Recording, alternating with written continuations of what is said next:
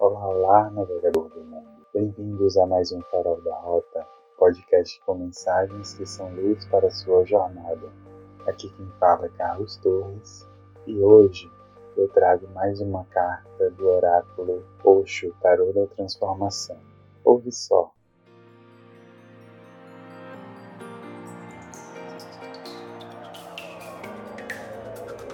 O maior dos milagres sobre as tentações dos poderes espirituais. Fazer um milagre é um grande feito, mas não é grande o suficiente. Fazer um milagre é ainda permanecer no mundo do ego.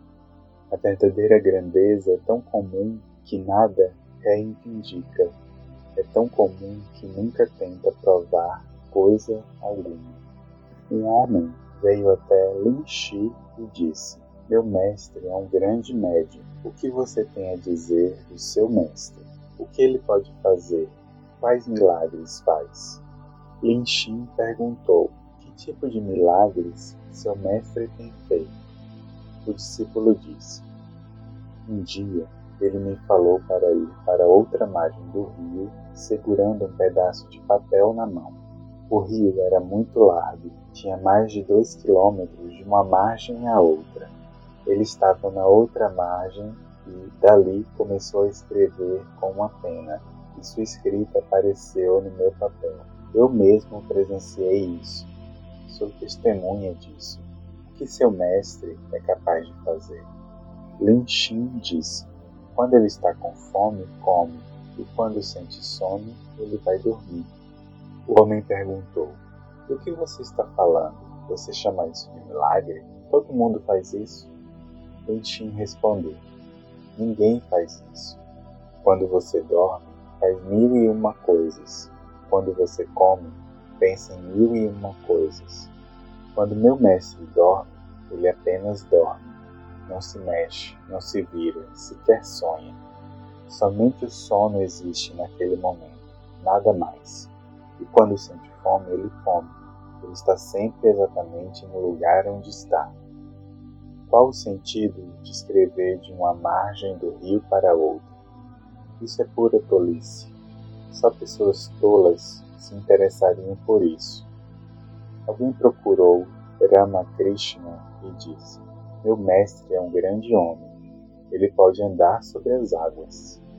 Ramakrishna falou: Que tolice! Pois eu posso simplesmente ir até o barqueiro por apenas duas moedas, ele me leva para o outro lado. Seu mestre é um tolo. Vá e faça-o perceber que ele não deve desperdiçar a vida dele com coisas tão simples. Mas a mente está sempre desejando algo. A mente não é nada além disso, um desejo constante de que alguma coisa aconteça. Às vezes está pensando em dinheiro, em ter mais dinheiro, em ter uma casa maior, mais respeito, mais poder político. Depois você se volta para a espiritualidade, mas a mente permanece a mesma. Agora quer ter mais poderes psíquicos, telepatia, clarividência e outras besteiras do gênero. Mas a mente permanece a mesma, querendo mais, sempre mais. O mesmo jogo continua. Agora é telepatia, clarividência, poderes psíquicos. Você pode fazer isso, Posso fazer mais do que isso. Posso ler os pensamentos das pessoas a milhares de quilômetros de distância. A vida em si já é um milagre, mas o ego não está preparado para aceitar isso. A mente quer algo especial, algo que ninguém mais esteja fazendo, algo extraordinário. Oi, navegador do mundo, e essa foi a mensagem de segunda. Obrigado por ficar até aqui e até o próximo Farol da Rota. Abraços de luz.